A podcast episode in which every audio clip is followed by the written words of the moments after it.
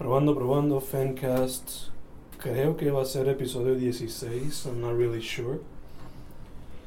Pero estamos aquí con Diego Toro. ¿Cuál es tu segundo apellido, man? José. ¿Cómo? José. ¿Cómo? José. ¿Ese es tu segundo apellido? ¿Tú estás el segundo apellido o el, el segundo nombre? Apellido, Ah, apellido. Cruz. Diego, Toro- Diego José Toro Cruz. ¿De dónde? De Mayagüez, Puerto Rico. Got you, fam. So, how did you get into the arts? Specificamente film. Pues, um, en inglés español. Como tú quieras. A little bit both. Eh, nada, eh, a mí siempre me, me gustó el cine, siempre me gustaban las películas, desde, desde, desde chiquito. Yo, yo me acuerdo que yo jugaba eh, en el patio de mi casa, pretendiendo que estaba en películas, y jugaba con un palo, pretendiendo que eran diferentes you know, props y eso.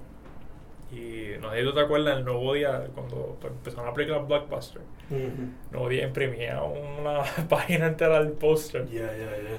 Y yo los coleccionaba. Eh, estoy seguro que eso desapareció porque porque mami lo echó un sobre Manila.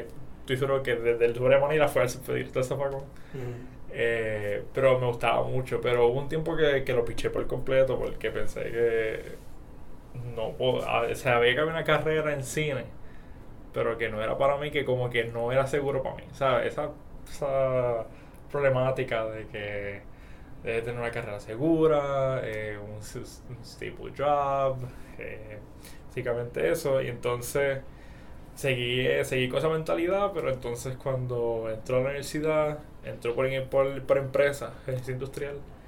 Y me acuerdo que yo lo único que veía cosas en internet eran cosas de películas, noticias de películas, casting news, eh, desarrollo, eh, video en YouTube que tuviera que ver con películas o con creación de contenido. Y no me interesaba tanto temas o ideas de negocio, como que es lo que yo estaba estudiando yo, pero yo como que, pues, damn, como que sabía que había un problema en eso porque estoy estudiando algo Mhm. que no estoy seguro si eso es lo que yo voy a estar ejerciendo. For sure, for sure. Entonces sigo así hasta que um, conozco a la persona que es mi novia ahora mismo, Mhm. eh, Adriana Hernández, eh, eh, eh, Vivi, que ella se da cuenta que a mí me gusta mucho el cine. Y, y me dice, pero ¿por qué tú no sigues eso? ¿Por qué tú no haces lo que tú quieres hacer? ¿Por qué tú estás metido en esto o lo otro? Mhm. Y yo le explico, ella me dice, por Dios, Diego, que, que, que, eh, eh, ¿qué carajo? Entonces resulta que su mejor amiga, que es Samara, ella está en certificado de cine. Y me dice, mira, mi mejor amiga, mi housemate, Samara, está en certificado de cine, ella también le gusta el cine, Yeah. está en Cinematec, que es la asociación de cine, o sea, tú deberías de, you know, empezar a relacionarte y empezar a involucrarte en eso. Yeah. Colaborar y toda la cosa. Exactamente, hacer Ujú. colaboraciones, el- lo que es el networking, ese concepto así. Y yo digo, mira, sure, dale. Um, yo, yo sabía de la existencia del certificado en cine, pero estaba hesitant porque la encargada del certificado en cine es, es- es Mary. Y yo había cogido una clase con ella anteriormente de poesía y a mí no me fue bien esa clase. Pero, pero, no, pero no, fue, no fue como, es por culpa del profesor, no, es porque yo estaba, eh, cuando cogí esa clase, estaba en una etapa bien rebelde. Fue mi segundo año de universidad y Mm. it was all downhill from there. Yeah. Estaba bien rebelde y no quería estudiar y no, no salí bien. Y se me caía la cara de vergüenza Mm. tener que hablar con esa profesora sabiendo que yo hice un tan pésimo trabajo en su clase. Hasta que uno dije, fuck it. Eh, hablé con ella, entré certificado, empecé a coger sus clases, empecé con teoría y con la clase en el aspecto de cine que a mí más me interesa, que es los guiones, el desarrollo de Ujú. guiones, escribir guiones, desarrollo de ideas. Y entonces ahí es que, ahí es que em- empiezo. Empezamos por ahí y olvídate. Esto es básicamente historia. Eh, Entonces empiezo a trabajar, mi, mi primer- la primera producción en la que trabajé fue una producción aquí de Cinematec, el primer corto que hizo Cinematec, que fue el de Capuchino de Soya. Mm. Está en YouTube por ahí, está, está- está- está escondido en YouTube por ahí.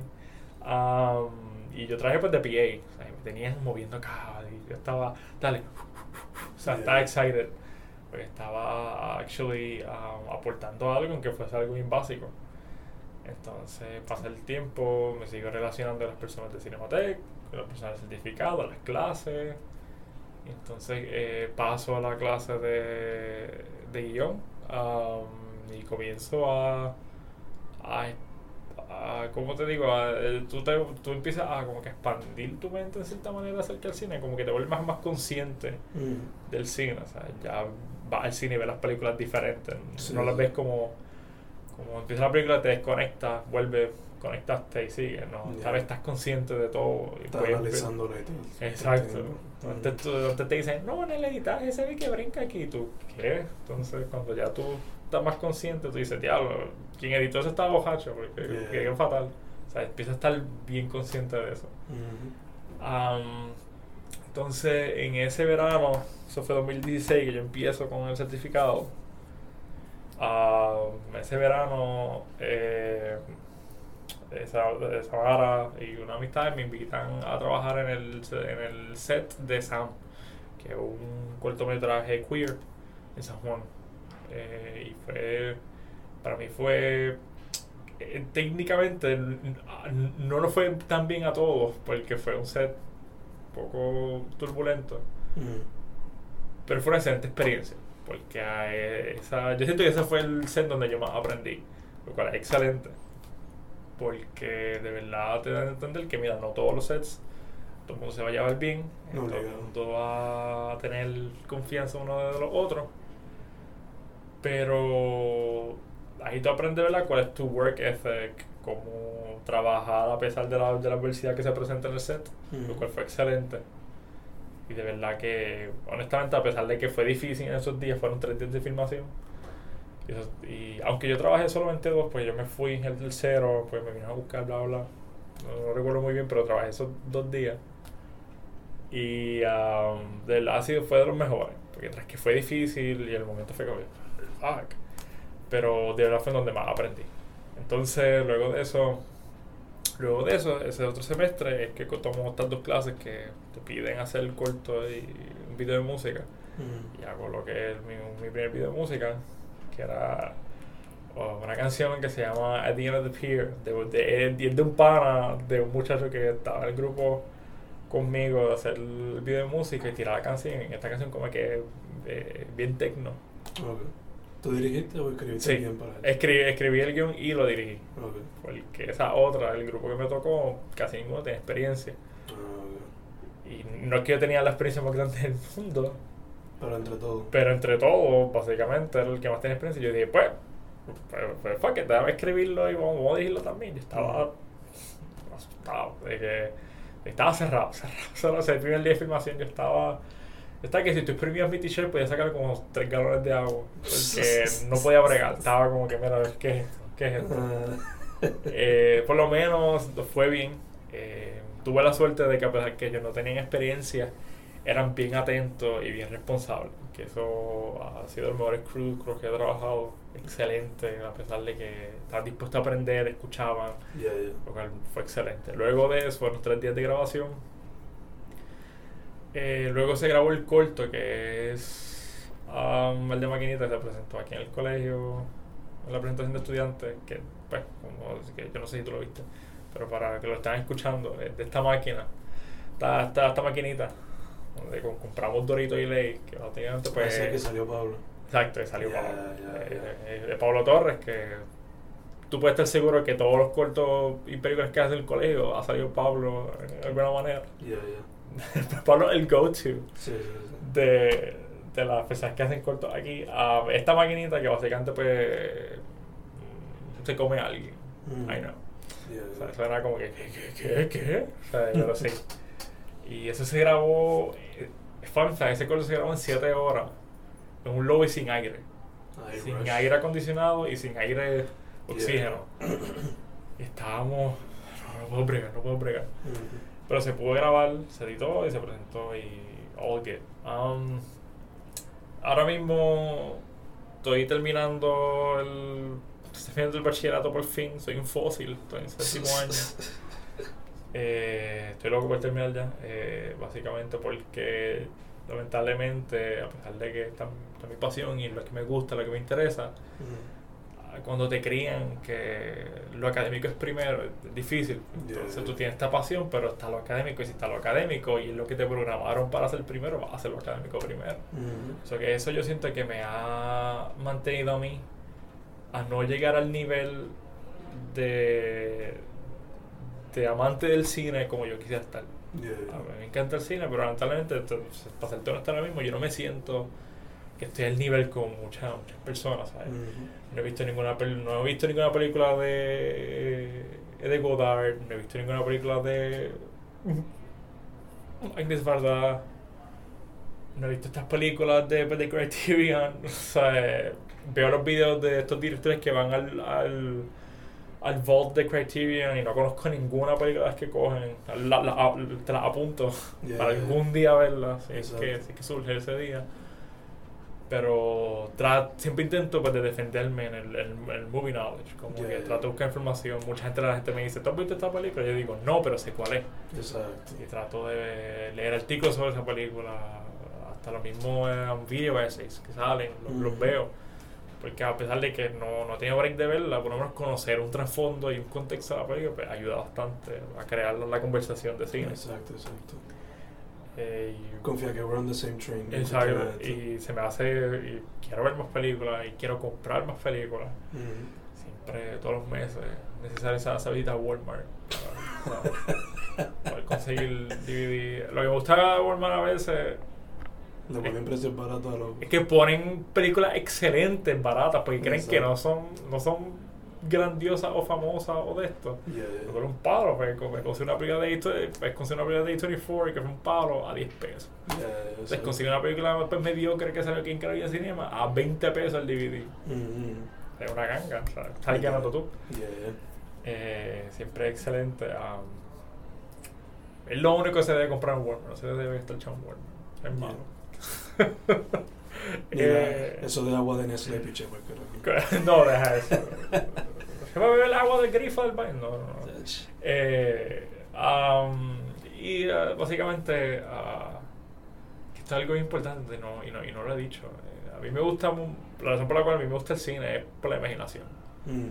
Simplemente no importa si es drama, suspenso, horror, acción, romance, hasta documental mismo, que no es no ficción.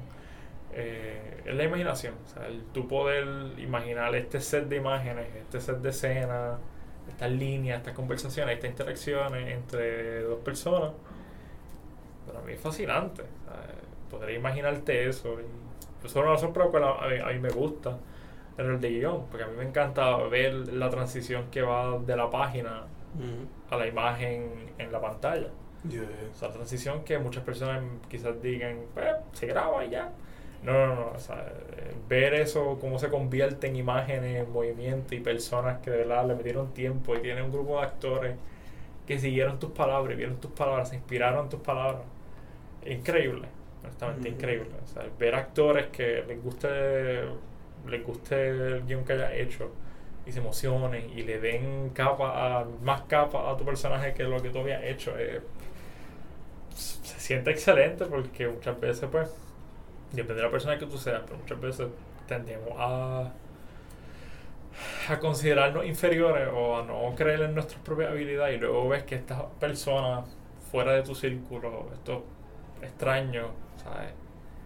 consideran tu trabajo excelente, ¿sabes? Básicamente te da un tipo pues, de validación que, que te ayuda bastante, te, te ayuda por lo menos a, a creer un poquito más en ti. Mm. Que, Y más no capaz de competitivo. exacto.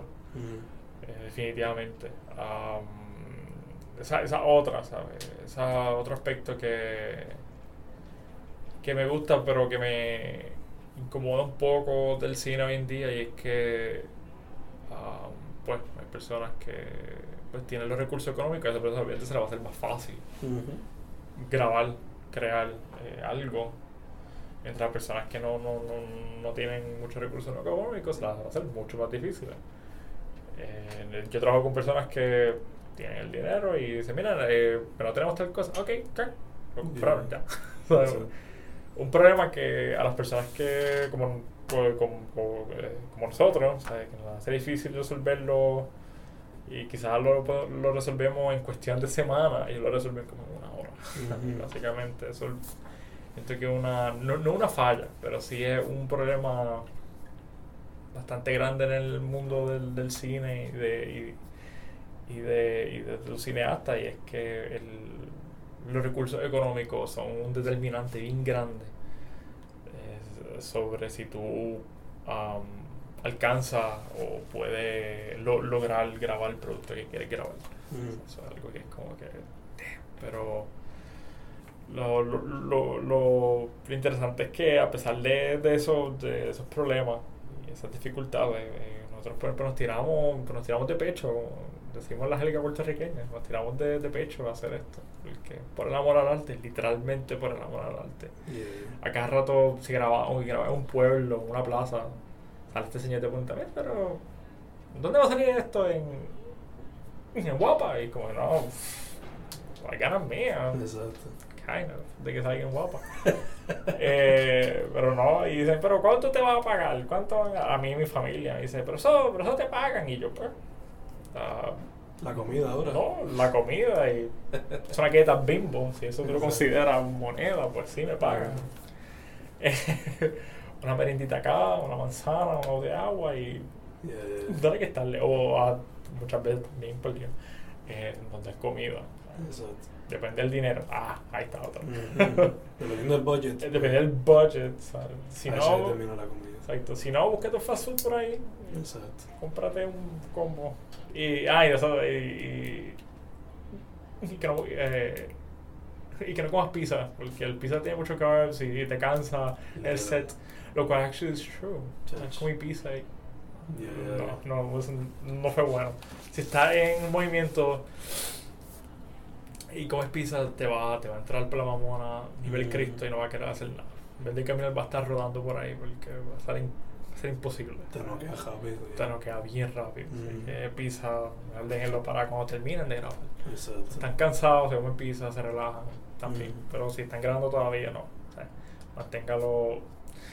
No va a irse light porque llevan todo el día trabajando, tiene hambre, qui- quiere, quiere embaratar un hamburger triple o no sé, o un bucket de pollo frito completo. So, pero sí, ajá, eh, traten de no comer pizza. Kids. Yeah, yeah. Algo que te mantenga más activo, quizás. Exacto, algo que sea liviano, pero también que, que, que te mantenga satisfecho, ¿sabes? Porque, Mm. para que no pase hambre, ¿sabes? Eso es bien malo, Yeah. pasar hambre. Eh, volviendo así al tema de lo que me apasiona el cine per se, otra cosa es que um, es, bien curioso el poder crear como que este mundo bien parecido al, al nuestro, por Dios, pero que tú puedes darle tu propio toque, entonces tu propia imaginación, Yeah, eh, puede, tú escoges lo que dicen las personas, pero es también no solamente es el, el acto de tú decir, yo voy a decir que este diga esto y que este diga esto, sino que tú tienes la responsabilidad de que lo que dicen esas personas eh, aporten a la historia que tú quieras contar. O sea, Ujú. No puedes poner a un personaje diciendo X cosas, diciendo Y, y nada pasa. Tienes la Ujú. responsabilidad de tú contar la historia que tú quieras contar. Y esa, ese, eso viene a mi otro punto, que es que ah, muchas veces la gente se confunde sobre lo que quiere contar el cine. Y es que muchas veces hacemos una película porque sí, porque es graciosa y, es- y- y es una buena distracción. O si queremos contar una película con historia que, que no. Ya, que a veces se Que le no olvida afecte, que sí. debe haber una historia. Exacto, que muchas veces. O algún concepto. Exacto, y eso no es que quiera tirar el shade, pero eso pasa mucho en las producciones locales. Ujú. eh, la- las producciones locales que salen a los cines, que, que es un milagro que estamos viendo más producciones locales en los cines, que es excelente. Ujú. Estamos viendo más películas que llegan a los cines, lo cual nos da esperanza para nosotros de llegar al, al cine algún día, de Ujú. a un año o 20. Por- En en verdad espero que no sean 20 años de, de aquí, pero ajá. Ya, ya, ya. Pero, pero muchas veces, muchas veces las producciones locales tienden a ver la película como una distracción. Aunque eso es cierto también, pero lo ven no se fijan más en hacerla que en qué, que en qué contiene esa producción. O sea, Mm. qué tú quieres expresar con esa producción, qué historia tiene esa producción. Ya, ya. Y eso es algo bien importante, que tú digas la verdad a través de una historia, o tu verdad a través de una historia, Mm. o una verdad a través de la historia, ¿sabes? Muchas veces eh, en la ficción encontramos encontrarás por la verdad. Algún tipo de reflexión de...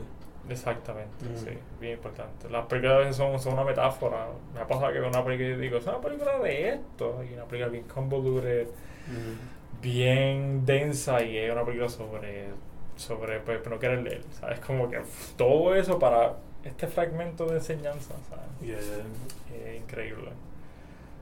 Eh, eso, eso que dije ahora de, de la ficción, encuentro la verdad, es de un video, de una entrevista que le hicieron a Pedro Pascal hace par de días atrás y lo vi y yo dije, damn, that's really good, Mm. deep. Y lo, y lo dije ahora. so, referencia ahí para ustedes si lo quieren ver. Eh, Por eso entonces que, tú, que te tiras más para el aspecto de escritura. Sí, el desarrollo de ideas Ok. me gusta más. Eh, a mí me dicen que yo debo de, de dirigir. Mm. Yo lo veo bien um, overwhelming. Yeah. Porque Mm. tiene. pues el productor tiene la responsabilidad pues, legal. Mm. La responsabilidad de, de los recursos para la producción, de llevar a cabo la producción. El director tiene la responsabilidad legal y la creativa. Y eso. Son los, co- eso el- fue el corto que dirigí, fueron siete horas y fueron las siete horas más pesadas de mi vida porque yo estaba, ok, si esto sale mal, es mi culpa. El primero que van a blame eh, a mí, no van a, no van a culpar al editor, no van a culpar al de sonido, no van a culpar ni, al- ni, al- ni al actor, me van a culpar a mí.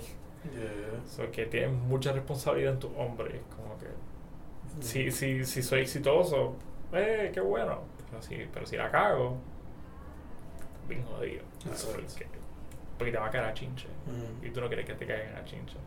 Así que es una responsabilidad bien grande, pero me gusta mucho el desarrollar ideas y, y encontrarle sentido a la historia y, y crear el storyline y luego añadirle estas capas y capas y capas de, de, de simbolismo y metáforas. Es bien, Ujú. bien interesante y me gusta mucho. Eh, Que por ahora te enfocarías más en eso antes de Sí. tirarte para otro paso. sí, definitivamente. Ujú. Eh, desarrollo de ideas, guiones, eso es lo más que como que me, me interesa al momento. Eh, obviamente a la, a la hora de trabajar, pues es necesario tener más de un skill, eh, porque no puedes, pues, muchas veces es difícil pues, pues, pues, pagarte los billes con simplemente decir, yo voy a desarrollar ideas, escribir guiones, o sea, es más difícil. Eh, con esta economía. Exactamente, ahora mismo se busca mucho los, los editores. Es bien importante tener knowledge y, y skills de editor. Mm. Pues, vas a tener un trabajo y, pues vas como que... Y también no solamente para trabajar y ganar dinero, sino para tener esta versatilidad como, como cineasta, porque eh, si- mientras más versátil eres, pues hay una alta posibilidad que mejor salga tu película porque vas a estar consciente de todos los aspectos, vas a estar consciente del editaje, así que si alguien te lo hace y quedó mal, vas a saber, vas a saber que quedó mal. Si tiene el conocimiento del sonido, si no sabe, si no se grabó bien algo, vas a saberlo y vas a hacer un cambio. Mientras más versátil seas, más, más consciente vas a estar y más, más pendiente vas a estar de, de, de, de tu producto final. Mm. Que eso es bien, bien importante, que tú tienes que estar pendiente a todo. Si, si vieras tu mirada un momento, ya perdiste. Sea, otra dirigencia. O otra razón más por la cual uno se siente overwhelming antes de dirigir, tienes que estar pendiente a todo. O sea, tienes que Yeah. tener ojo a todo el mundo, a todo el mundo. Y, y, no, y no perder a tu crew. Perdiste a tu crew, perdiste la película. Yeah, yeah. Literalmente perdiste la película. O sea, tienes que. No es que tienes que ser un. con mano dura, ser un, un dictador en el set. Pero sino que dejarles claro a ellos que, mira, pues, yo kinda soy el que manda. Así Ujú. que vamos a tratar de hacerlo de esta manera. Mm. Y, Llevar la misión a fondo. Exactamente. Van a haber estos momentitos que ah, tienen para echar chiste y jaja, y, y somos amigos, pero ahí van a haber momentos que dicen, no, gente, vamos a, Yeah, yeah. a darle duro a, a lo que queremos hacer aquí. Stay focused. Exacto. Mm. Aunque nos tome do- 12 horas, Yeah. una hora, una escena. Sea, otra, van a haber escenas que te toman 5 minutos en grabar, dale, zumba, ya, terminamos, vamos para otra. Y va a haber una escena boba que te va a coger como 5 horas. Mm. So, es como que, damn. Sí, sí, sí. Especialmente si es una escena larguita. Exactamente. Mm. Y una, o una escena con mucho diálogo también. Exacto. Tiene mucho, mucho corte. Mm. Muchas veces el actor pues, quizás pues, no lo diga bien, quizás otra. Sí, sí, sí. Estar bien pendiente. Yeah. Ah, Básicamente. ya. Cuando, cuando tú vas a escribir un, un guion, o bueno, antes de eso, Si tú fuese a decirme, like, top 5 filmmakers que te inspiran. Top 5 filmmakers que me inspiran. Ok. Um, Puede ser all time, puede ser ahora mismo, you know. mi director favorito es Edgar Wright.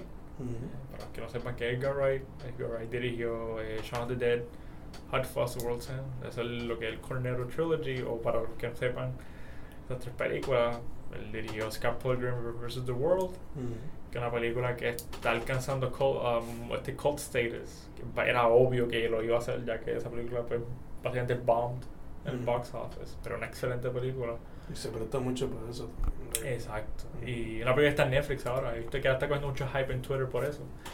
O para que no sepan qué es Scott Pilgrim, él dirigió su más reciente película que salió el año pasado, eh, eh, eh, Baby Driver. Que es también excelente película. Eh, o sea, mi, mi, fa- mi director favorito porque él está bien pendiente a todo. Dicen que él es bien perfeccionista y que un editor edita sus películas, pero él está con, con el editor. O sea, él no, no le deja la película al editor. Mira, ya. ahí y, y me avisa. No, no, no. Edgar está ahí. Él está en el proceso. Está con el, edi- el editor y dice, mira, yo quiero esto. Corta aquí, corta acá. Ujú. Junta esto. Y a mí me encanta cómo Edgar está tan consciente del, de qué hace una película buena. Ujú. O sea, la, la trilogía del, del Cornetto es básicamente un love letter a películas de género. Ujú. Lo cual, lo cual- pero no me encanta el concepto de películas de género, porque muchas veces lo usan como para despreciar una película. Esa película es de género. Yeah. Ugh, no, es, no es artística. Ugh. Cuando no, o sea, una película, hay películas que salen en el cine aquí. Son blockbusters, que son excelentes películas. O sea, hay, que, hay que darle crédito a quien crédito pues merece. Exacto. Eh, la versatilidad, el conocer la película, el conocer la esencia de una película, la esencia de una historia, qué la hace funcionar. Él la entiende muy bien y eso me gusta mucho. Y cómo él, eh, de nuevo, la versatilidad, cómo él puede crear, crear esta comedia, pero a la vez crear como que, damn, o sea, esta historia Ujú. que, que llegan. Um, otro, otro, una persona que, eh, una persona que también eh, mm, a- a- aprecio mucho, eh, voy a decir este nombre y un par de personas se van a caer y van a decir, ugh, en serio. Y tiene que ser um, Spielberg. Ujú. Eh, Spielberg no es mi director favorito, no lo considero entre mis top 5 o, o- pero tengo que admitir que el tipo está en un nivel ya que no puede hacer nada malo ya. Ujú. Él llegó ya a un nivel que es como que, diablo. O sea, él, él peaked hace como, como 30 años atrás y yo creo que él, no, no ha bajado de, de ese peak. Un hombre le- legendario en el, el cine, básicamente. Una persona que me está gustando mucho últimamente es, es Barry Jenkins con Moonlight. Y ahora con su próxima película, que es la de If Bill Street Could Talk, que es la que va a salir ahora. Que ah, hizo un trabajo excelente en mostrar la, no solamente el mostrarle el struggle de una de un hombre afroamericano que es gay, ya que muchas veces no solamente en, en la cultura afroamericana, sino que en la cultura de- del hombre, sea, es tan difícil para un hombre salir del closet. Ujú. Ya que tienes que man up, tienes que ser rudo. Ya, ya. O sea, y cómo él expresa ese struggle es de verdad que de, de verdad que increíble. Otro director que me gusta mucho tiene que ser Matthew Vaughn. Matthew Vaughn dirigió Kick-Ass. Yeah, Kingsman y. Y Kingsman. de X-Men. Y, y es que supuestamente dicen que Matthew Vaughn es, es otro freak que está bien pendiente a todo. Eh, Kings, todos saben que Kingsman 2 no, no- no fue tan buena, pero si se fijan, Kingsman 1 sale en 2000 2015 y la 2 sale en 2017. Él no, tuvo, no tuvieron tiempo a hacer ese guion bien. Ujú. Ley, ley. Pero él tiene otra versatilidad porque él empieza con esta película, con este, con este British gangster drama comedy que fue A Layer Cake con Daniel Craig. Ah, sí, ya. esa fue la película que creo que le dio el rol de James Bond a, Daniel Craig. Entonces él se tira a hacer Stardust. Una película que no sé si tú te acuerdas de Stardust. No, esa no la he visto. Esta estrella fugaz que cae. Esta estrella fugaz de esta muchacha. Esta muchacha se enamora. Eh, yeah, es bien clichosa, pero it's kind of good. La dirigió Matthew Vaughn y luego Matthew Vaughn pasa a hacer Kick-Ass, que es una película con, con un contraste increíble a Stardust y como esa otra película que de verdad usa en los conceptos del concepto del superhéroe, pero lo aplica muy bien a, a nosotros, Mm. ya, que son, ya que son personas como tú y yo que quieren ser superhéroes, pero el struggle que básicamente muestra que que básicamente muestra el concepto del superhéroe no es tan distante del concepto humano Yeah, yeah. que tiene este concepto que voy a hacer lo correcto lo bueno lo malo Mhm. o sea, creo que él diría X-Men First Class, que él llegó a última hora a esa producción, que quedó bien, así la, de la única X-Men buena, Mhm. Don't At Me, y luego se tira con, con la Kingsman. Eh, otro director yo diría que, que eh, de verdad que me cogiste, me, desprevenido ahí.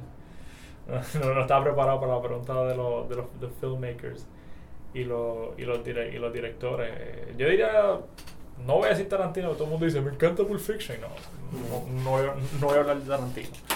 me rehuso a hablar de Tarantino.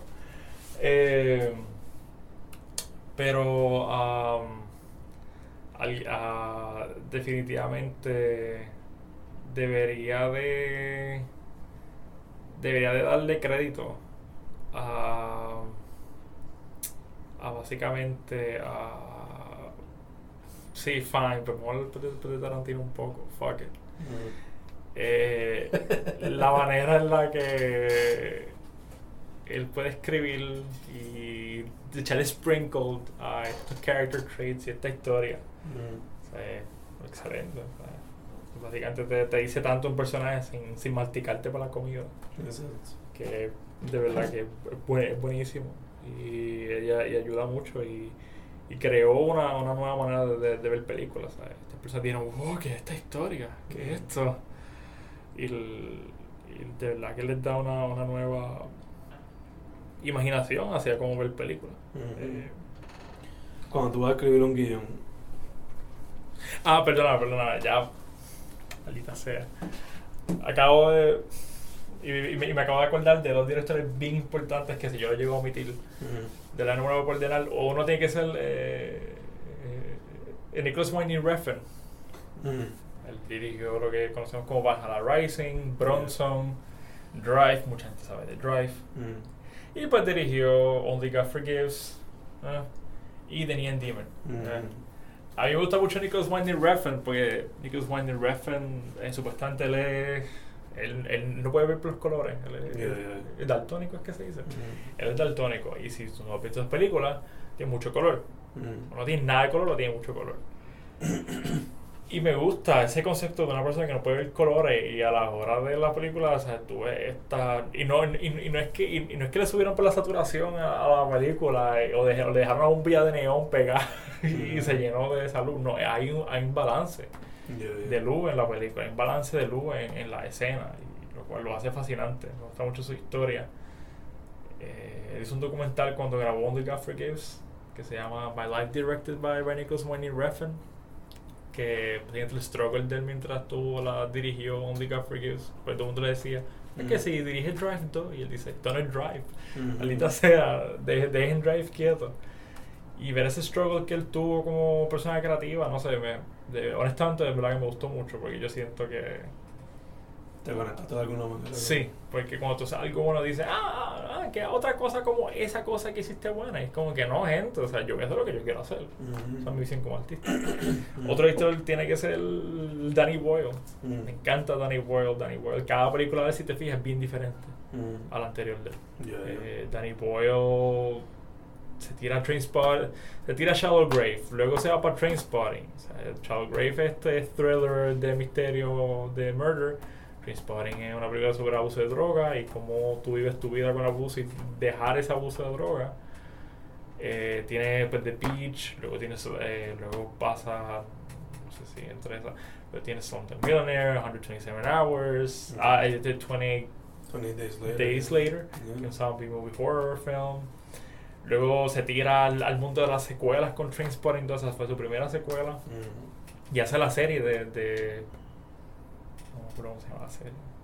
Él hizo una serie ahora recientemente que es del caso de. eh, um, J. Paul Getty, que el Oh. nieto se lo. eh, se lo raptan. Que es la misma historia de la primera que era de, de, de Ridley Scott. All the Mm. money in the world, but Danny Boyle hizo la serie. Iba a ser ahora. Bueno, estaba en la lista de Y series él, Bond. él iba a ser Bond, pero me imaginé que no iba a salir porque él quiso su propio guion cuando los productores de James Bond tienen a dos guionistas que es, que es Robert Wade y Neil Purvis. Mm, Ellos son los que hacen los guiones de las últimas 10 películas de James Bond, ellos han hecho los guiones. mm. Entonces llega Danny Boyle y dice, no, aquí va a ser mi guion. Entonces como que, wow. Yeah, yeah. O sea, que yo estoy seguro que por eso fue que clachearon y, y Danny Boyle se fue. yeah. Pero sí, son dos directores que si yo no mencionaba, iba a haber problemas conmigo mismo. Porque Mm. de verdad que no me lo, iba, que no me lo iba a perdonar. ¿Cuál era tu otra pregunta? Ah, que cuando tú, vas, cuando tú vas a escribir un Ah. guion, ¿cuál es tu proceso creativo? Básicamente, a mí me gusta mucho ver. um, yo a veces pienso en cosas que me gustaría ver en el cine. Pues me gustaría una historia de esto. Ok, y, y lo, y, y- y lo apunto. Pero también me gusta como que descubrir estas dimensiones a, a historias, como que explorar explorar situaciones y, y mentalidades y personas que no tienden a ser exploradas o estas situaciones que no tendemos a pensar en ellas, pero cuando pensamos en ellas es como que, oh, oh, oh, ¿de verdad que no había pensado en eso? Eso esa es mi, mi, mis dos como que motivaciones y lo que me impulsa a escribir un guion, o sea, descubrir esta, esta historia. Estas historias que pueden ser algo que ya conocemos, pero con un toque diferente. Algo que podamos expandir nuestros conocimientos, como que.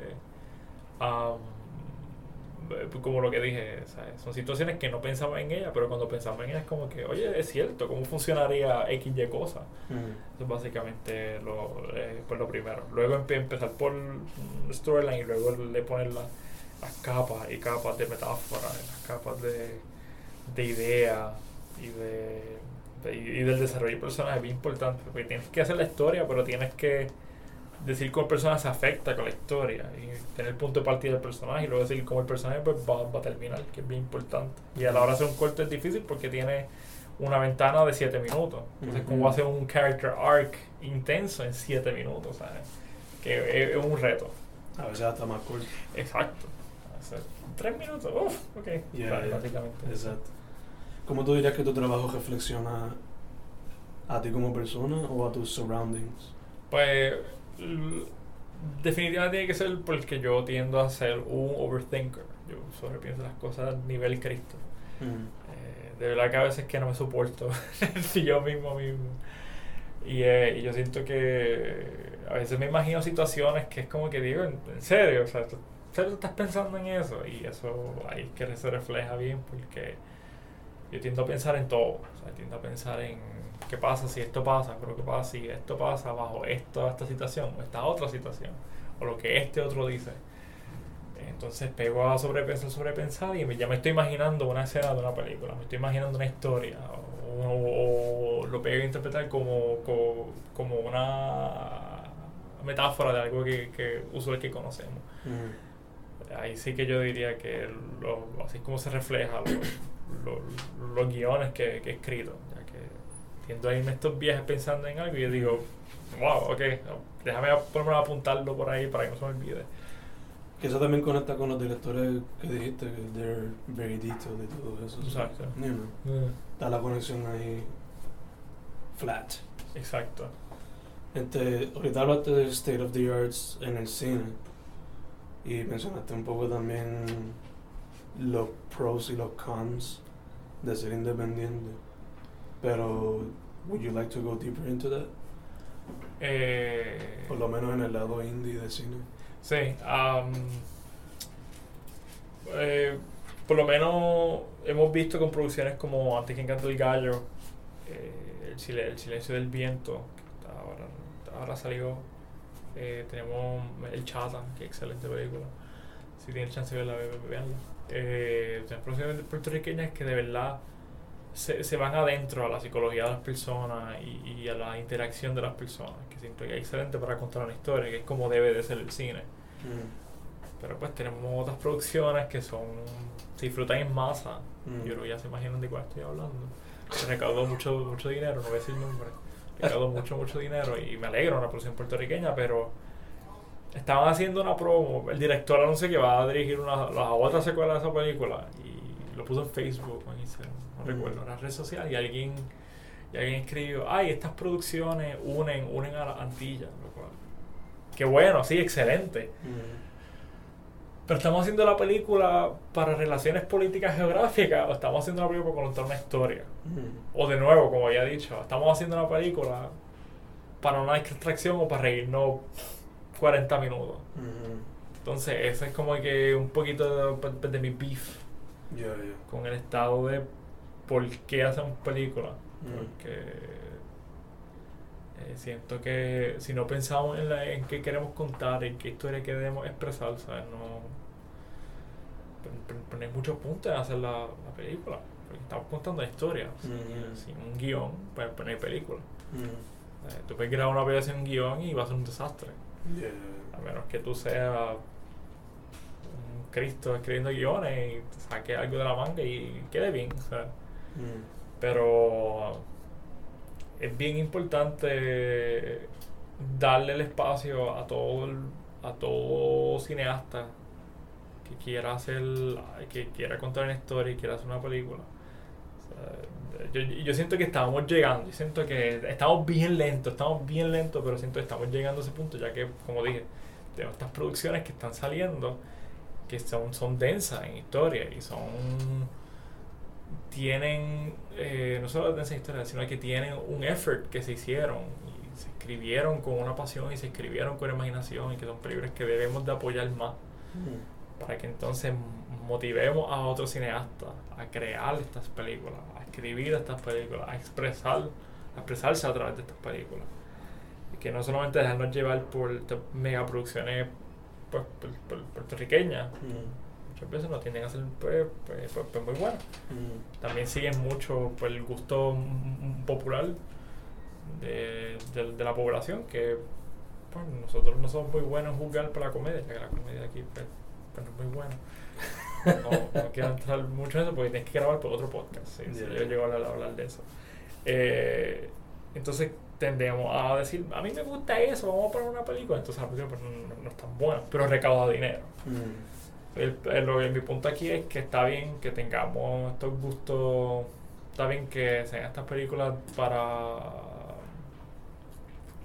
se dice esta palabra? Consumo, consumo en masa en- para la población puertorriqueña, pero también necesitamos estas películas que no son tantas para, para la masa, sino que también puedan expresar y contar historias. Pero el problema es que Puerto Rico es pequeño. Puerto. Rico tiene cuántas personas? 3 millones de personas. Mm. Entonces, esas 3 millones pues, es la masa. Entonces, ¿qué, qué fragmenta esa población? Es la población que quiere ver películas indie y, y con una densidad una densidad creativa y, y una densidad de, pues, de historia. Ese es el problema mayor. Como que podemos hacer una película independiente, eh, artsy, Mm. bien, bien story heavy.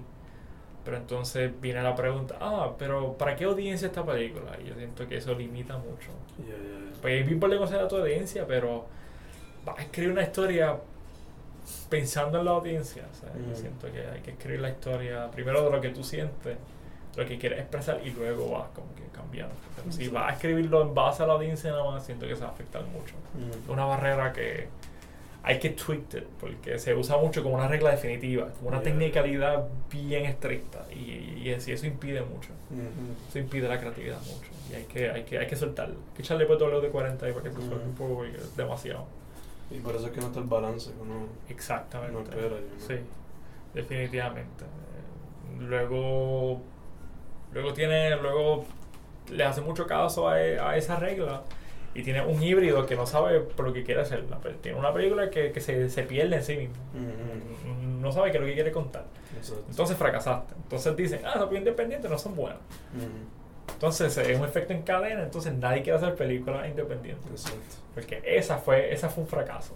Ya, ya, ya. ese también es el problema que como está esa división, pues rápido conectan una con el gesto. Exactamente. Una falla. No, no, ya no más pega independiente, pero falló. Tres fueron exitosas, falló una, y porque esa falló, pues ya no la quieren hacer más nada. Ya, ya, ya. Y si tú te fijas, es como ver las películas en todo el mundo. Hasta Mm. en hasta en franchise filmmaking, ¿sabes? Tiene una franquicia, tienes cuatro películas, las cuatro te traen un billón de dólares cada una, una te trae 400, no, es un desastre. Ya, ya, tú la franquicia. Exacto. O sea, que no hay, no hay espacio para error, ¿sabes? Ujú. No hay espacio para que, para que no te vaya bien. Exacto. Eh, eh, gana o pierde, pierde, pierde Mm. todo. Que también como el cine conlleva dinero, si algo grande, Exactamente. pues, you know.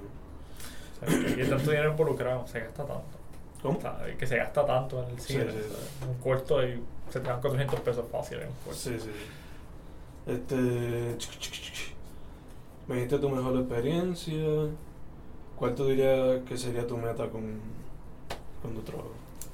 Am, como guionista, o algo que a mí siempre me, me ha interesado mucho, es poder, poder recrear lo que películas han hecho por mí. Por ejemplo, a mí, a mí me encanta que una película me haga sentir que estoy adentro de la película. eh, y e imaginarme que estoy allá adentro y que estoy sintiendo lo que estas personas sienten en una película. Y yo, una de mis metas es hacer eso. O sea, hacer que estas películas resuenen con un niño adulto que vea esta película y se siente identificado. Yo, yo quiero, puedo decir, puedo decir inspirar, pero no es que, no es que yo quiero decir, esta persona me inspiró a ser alguien, no, es que tú sientas algo. Mm. O sea, hacerte sentir algo y hacerte, hacerte quedarte despierto, hacerte que tú veas la película y, te, que- y no puedas dormir y tú estés pensando, pensando, pensando, pensando que te impacte. Yeah. Eso es definitivamente un... Te da una algún meta tipo de para mí. efecto. Exacto, crearle un efecto a la, a la persona, definitivamente. Y sí. Este, ¿Qué sería que estás haciendo ahora? Pues ahora mismo estoy en un mini hiatus por, Ujú. por ahí en que se llama UPR Mayagüez.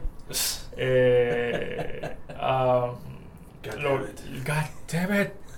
Eh, lo último que grabamos fue el corto, el tercer corto de Cinemateca que se llama Pulso. Mm. Eso viene pronto, estén pendientes. Ese- se terminó de grabar, está, está en editaje actualmente. Ese fue el último que escribí y lo último que se grabó. Eh, tengo. Quiero. Quiero. mi- un plan que tengo. Si es que el sujeto ya conocido como UPR Mayagüez me deja. Seguir continuar escribiendo, no solamente escribir más cortometrajes, tengo, tengo varias ideas, tengo varias cosas a las cuales yo quisiera hacer una historia acerca de eso. Tengo una historia para un largometraje que algún día, un día que no sea hoy, Mm. escribiré. Ah, también me gustaría escribir videos de música.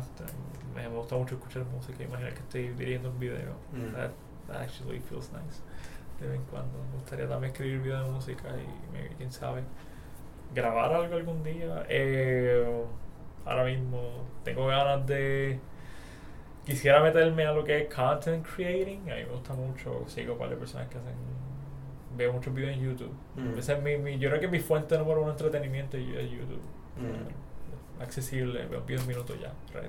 Yeah. Eh, me encantaría entrar a eso. Pero no, o sea, hacer algo más, más effort y más creativo. O sea, no simplemente Yeah, hacer un vlog. y no soy fan de los vlogs. Anyway, um, me gustaría también ah, grabar, grabar, empezar a tener, un- tener un podcast en algún futuro. Siempre me, me, me gusta mucho. Me gusta escuchar mucho podcast. A veces te solo, escuchas podcast y vives, y vives para la ilusión de que hay alguien a lo tuyo Mm. hablando es como que, ah, ok. Ah, pero sí, o sea, esas básicamente serían mi, las cosas que estoy ahora mismo. a pulso ya se que terminó, está en editaje, viene, viene pronto, esperemos que pronto. Y eh, continuar escribiendo, básicamente. Seguir tirando ideas, cortometrajes. Espero que se hagan más, se, se hagan públicos con más frecuencia en estos tiempos que vienen ahora. Yeah. definitivamente. Cuando se acabe el semestre ya. Sí, vamos a acabar el semestre ya en dos meses. Técnicamente tres, pero estamos en septiembre todavía, pero si redondeamos bajo el concepto de matemática, Exacto. son dos meses. Mm. Noviembre y diciembre, a ver qué se va. Yeah, yeah. Anything else? ¿Qué quieres decir?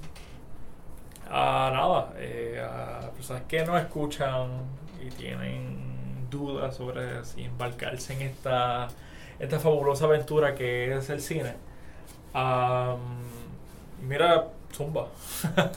eh, de- tírense de pecho, aun- aunque se raspen, que se raspen todo, pero háganlo. Si tienes alguna idea para escribir, escríbela, ¿sabes? Si tú tienes una idea bien, bien absurda, escríbela, ¿sabes?